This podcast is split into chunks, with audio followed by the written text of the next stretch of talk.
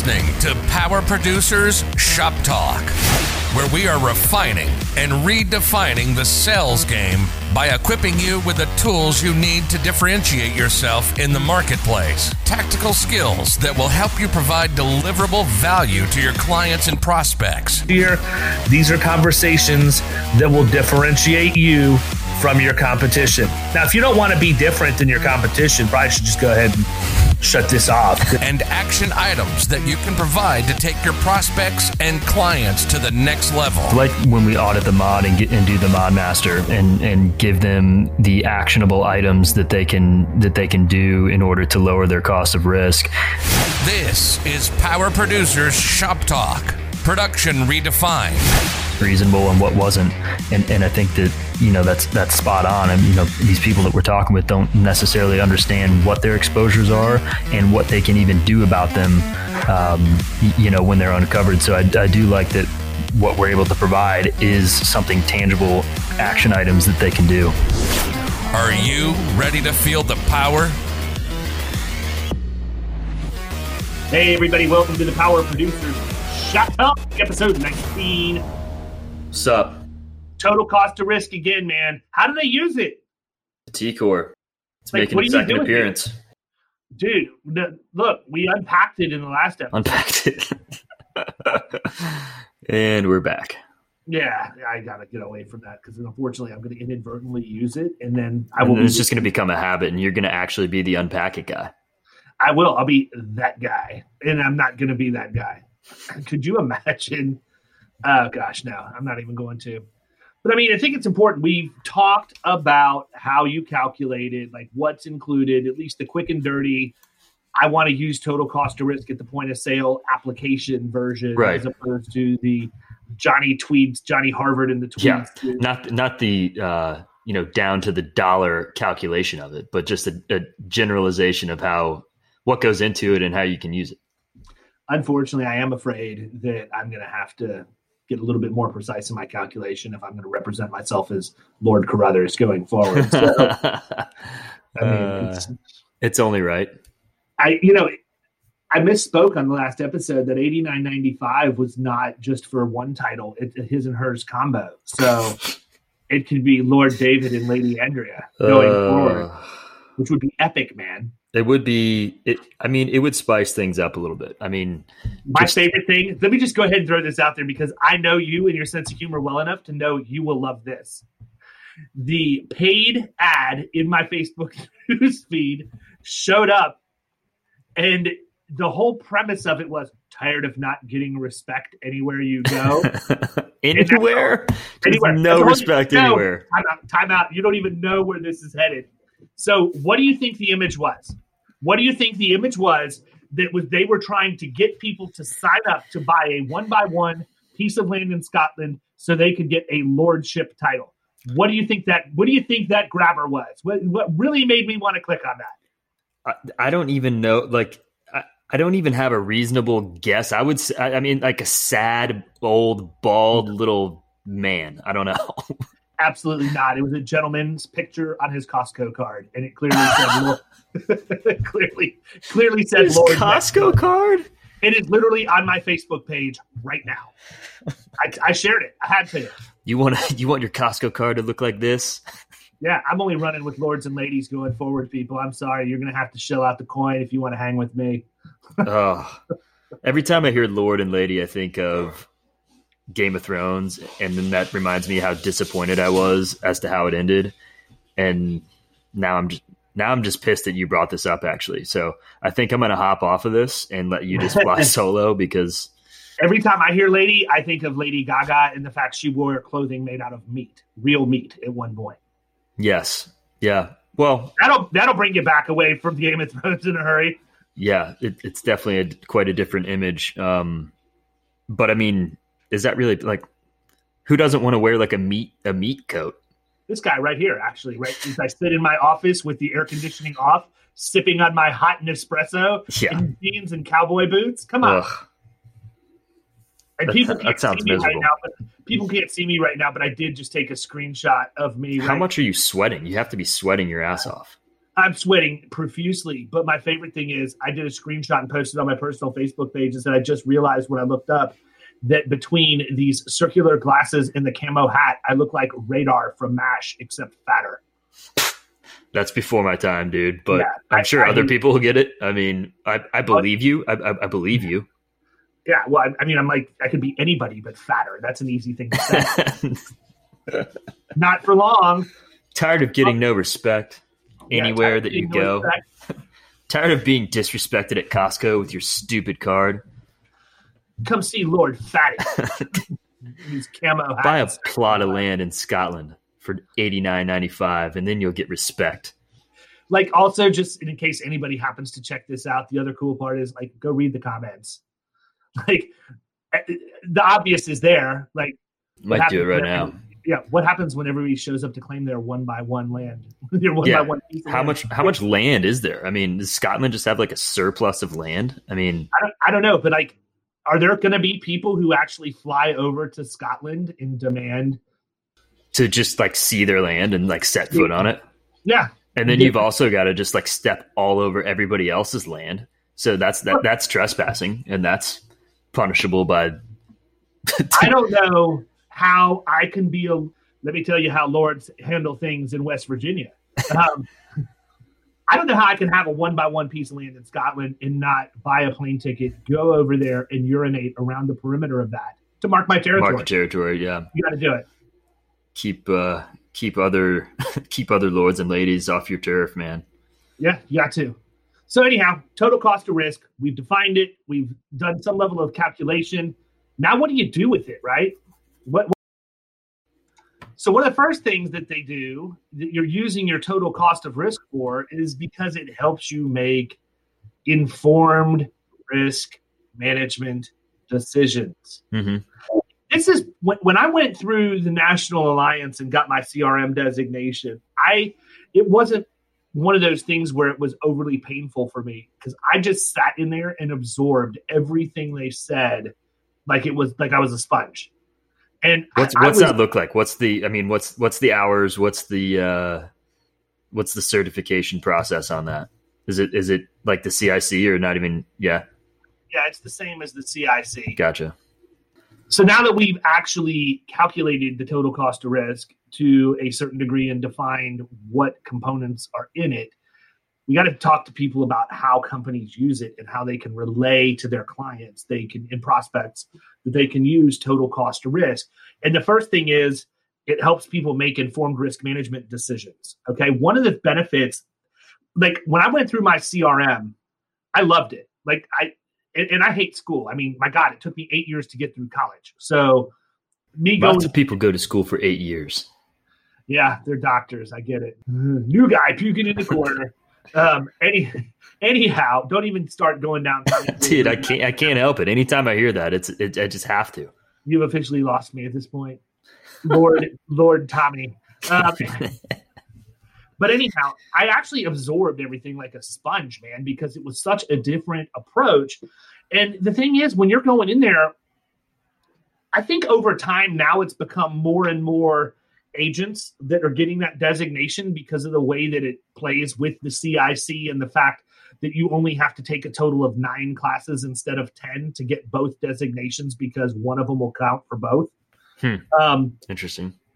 but I just loved sitting there and listening to how companies would make decisions for risk management based off a total cost, uh, cost of risk and also running financial calculations like internal rate of return and all of those things. Now, I'm going to, you know, look, making informed risk management decisions doesn't always mean that those are going to be good, right? And, Yeah. and, and what I mean by that is, I think everybody at this point knows the story of the Pinto, the Ford Pinto, right? And where it was a massive hazard because of the design and where the gas tank was placed. And literally, if somebody bumped your bumper, your car could explode from the It's awesome.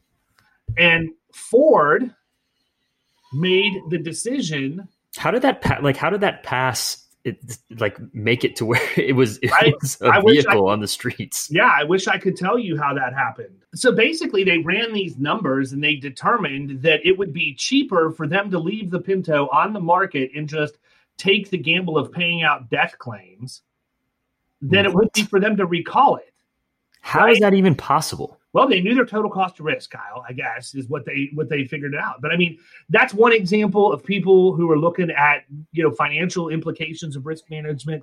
A, a better one is if a, a company is looking to invest in like a risk management information system for some of the larger companies, which we're not even going to talk about because that doesn't even enter the realm of of the accounts that we go after. You know, maybe in the upper upper middle market, you get into remits and all of that, but um, really like running the internal rate of return on an investment of money into a specific risk management initiative. So if they wanted to bring in a consulting group to work on industrial hygiene because they've had a number of claims that were resulting around something that would be impacted by that, they could take the dollar figure in, project what the the the decrease in losses would be year over year, take the current net present value of the current dollar spent and determine what the buyback period would be for them to break even on investing in that. So Mhm. I know that sounds like really convoluted and crazy, and it's probably probably not something that we're ever going to see too much in the you know middle market stuff we play with.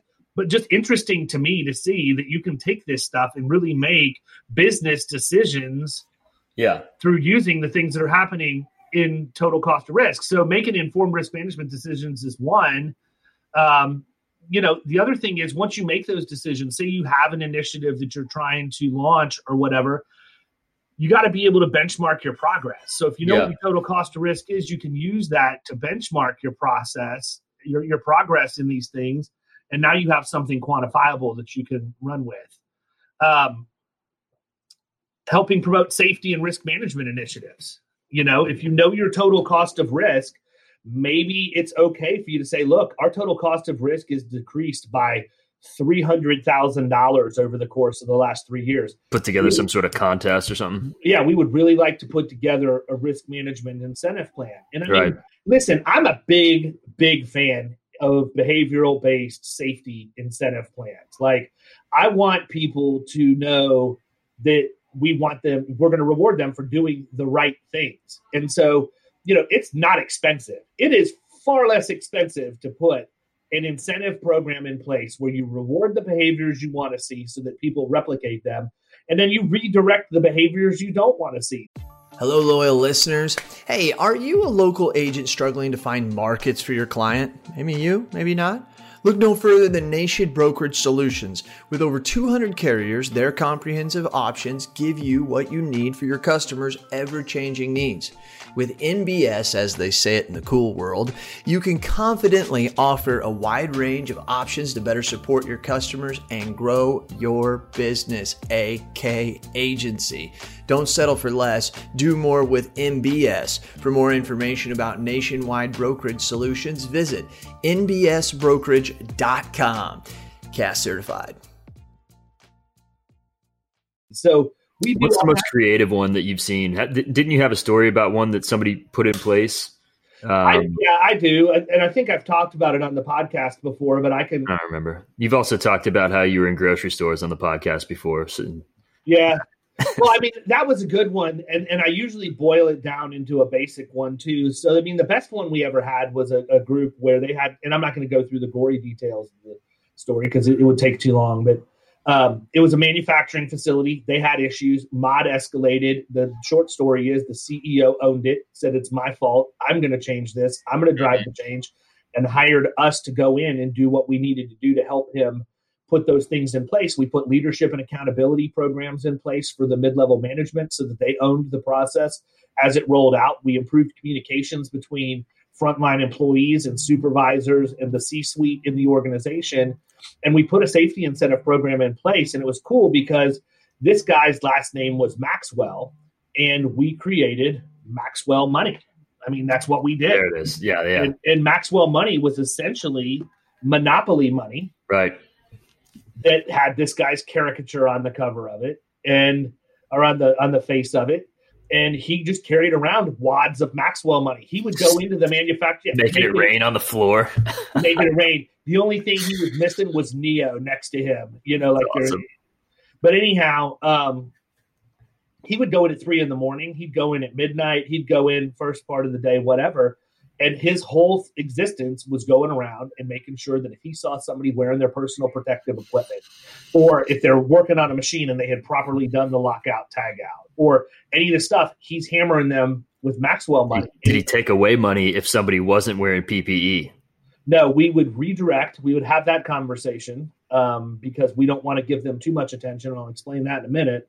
But he would give them this money, and at the end of the end of the month, they could go to the HR uh, HR department where they had their prize closet, and they could cash in their Maxwell money for gift cards to restaurants or the movies. Or how come we don't have a prize closet?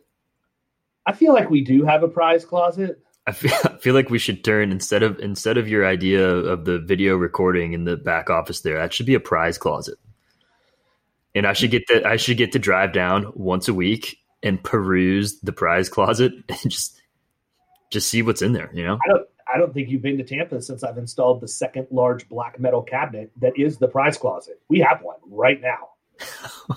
I haven't. I have not been down there. It has all of the t-shirts, all of the hats, the gummy bears, everything that I would consider to be a prize. True. I might might randomly throw a gift card in there for you if that's what motivates you. But yeah, that's the deal, man. We we do have the prize closet at this point. But I mean, you know, it worked really, really well. Now, the yeah. whole premise of catching people doing something right boils down to the book Whale Done by Ken Blanchard that mm-hmm. takes a it took the SeaWorld trainers that train the killer whales at SeaWorld. And is killer whales politically correct, or do I have to call them orcas now? Because I think everybody calls them orcas because they were getting their feelings hurt over killer whales. I, I don't know. I, I hate people Everyone, just shut up. Just shut up.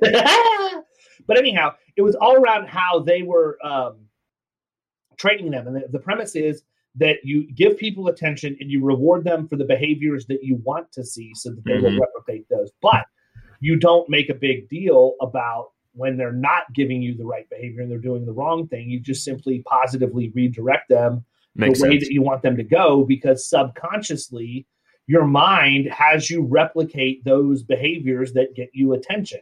Mm-hmm. And so it's just like kids, man. You know, when your kids are misbehaving, like how many times do I have to say, cut it out, you two, to Ethan and Caroline? Like 10 times every night when they're wrestling, fighting, whatever. And then you sit back and look, it's like, well, that's because that's the only time I've interacted with them. So instead of me screaming at them to stop it, I just get on the floor and wrestle with them and then it stops you sure. know, after, after I give Caroline a pile driver and you know throw Ethan, you know, outside Through the, the window, yeah, just throw him outside the proverbial ring like a lumberjack match. Uh, you know, it's over. No, but I mean, it, it, makes sense. You know, you see that in, in when you read when you know after reading that book, I started paying attention and studying different people that I would interact with, and I found that to be relatively accurate. Yeah, I agree. I think people respond to that uh, better than than the negative uh, reinforcement on that. Yeah, I think the other thing too, though, is it goes back to what I have said before. Okay, if you want to go into a facility that's having problems and you want to drive change, people. By the way, if you've not taken notes about Lord and Lady and Tommy Boy and Radar from MASH and all that other stuff, get your pencil out right now because this is where you're going to have some change driven in how you approach things. And if you're already doing this, I'd like to reward you by saying, "At a boy or at a girl," because we want to reward those positive behaviors. And if you're not, I'm going to positively redirect you by having you pull out your pencil and some paper, and I'm going to give you three things you can ask every single one of your clients or prospects that will definitely get their attention. And it's the same three questions I ask every single time that I go into a new account. Number one, how do you measure quality? How do you measure the quality of the item that you're manufacturing? If you're a plumbing company, how do you measure the quality of your service calls? Well, in a plumbing company, it might be the number of callbacks that they have based on poor workmanship that they have to go back and fix two, three times. a manufacturing facility. It might be the number of rejects that are in a specific batch or per batch. You know, everybody that is in manufacturing or some sort of a measurable service occupation, I can assure you, beyond a shadow of a doubt, has a metric for quality. Mhm. 100% of the time. You have to. And so they'll spit that out. Boom. Here's how we do it. And they're going to be proud. The next thing you're going to ask is how do you measure productivity? Well, if you're in a retail environment, it might be sales per man hour. If you're in a manufacturing facility, it might be number of widgets produced per hour or whatever, Mhm. right? But I can assure you, again, that when you talk to operationally inclined people, they're going to be able to rattle off not only how they measure quality, but how they measure productivity. Yep. And keep in mind that when I'm talking to people, most of the time it's the sick, it's the people who have had issues in their mod or whatever else. So naturally, my next question would be how do you measure safety? Mhm. And it's crickets. Right. Nobody has metrics, right? I, yeah, I mean, I feel, and I think we talked about this before too, but I feel like the common answer there is amount, you know, amount of injuries or fre- frequency of injuries or, or claims.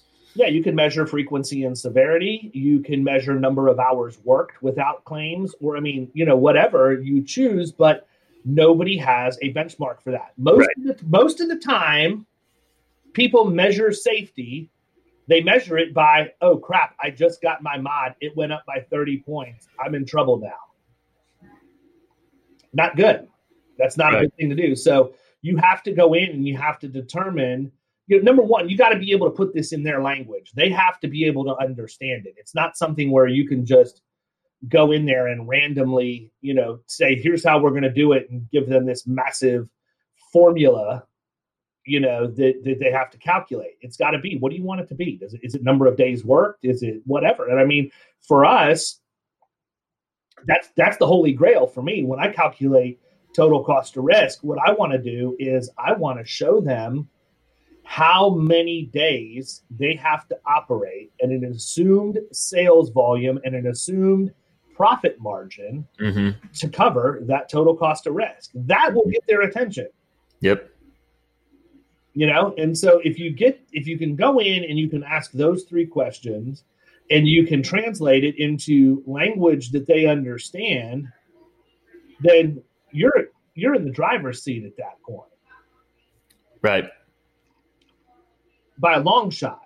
So I think that, you know, that's good information for any agent or producer to go out. I mean, I've, you know, the last two episodes has given people pure Heavy. gold, pure gold to Right. go in and, and talk about. And I'm not saying that because it's what we do and what we use. I'm telling you because this, this works, people. I mean, I'm sharing with you how I've been able to build a multi-million dollar book at multiple agencies. And it's by asking questions like that and what we had on the prior episode regarding total cost of risk. Take these questions and use them not only to develop your initiatives, but first use them to drive a wedge to make these people become your client. And then they can become the basis of the relationship for what you're going to do to drive change in their organization once they do. And I think I think what this shows too is it's not overly technical stuff. You know, we're not getting deep in the weeds of insurance stuff. I mean, nothing really that we've talked about has been even insurance related, other than we talked about the premiums. Um, you know, briefly because it's a, a portion of the total cost of risk. But these are all questions that that you can ask to basically any prospect that you go into, and they're going to. They're, they're it's it's not industry specific. You know, you can tweak it and and and make it fit whoever you're sitting there in front of. Um, but I think this should help people with that conversation and breaking down what what components are actually a part of total cost of risk and how they're going to impact that individual prospect that they're sitting in front of. I agree. I agree wholeheartedly. I don't know that we can give them much more on this episode, man. I think I think that's enough to go out and have some people do some damage. I agree. I'm out, Lord Carruthers. Later, man. I hope everybody has an excellent weekend. See ya.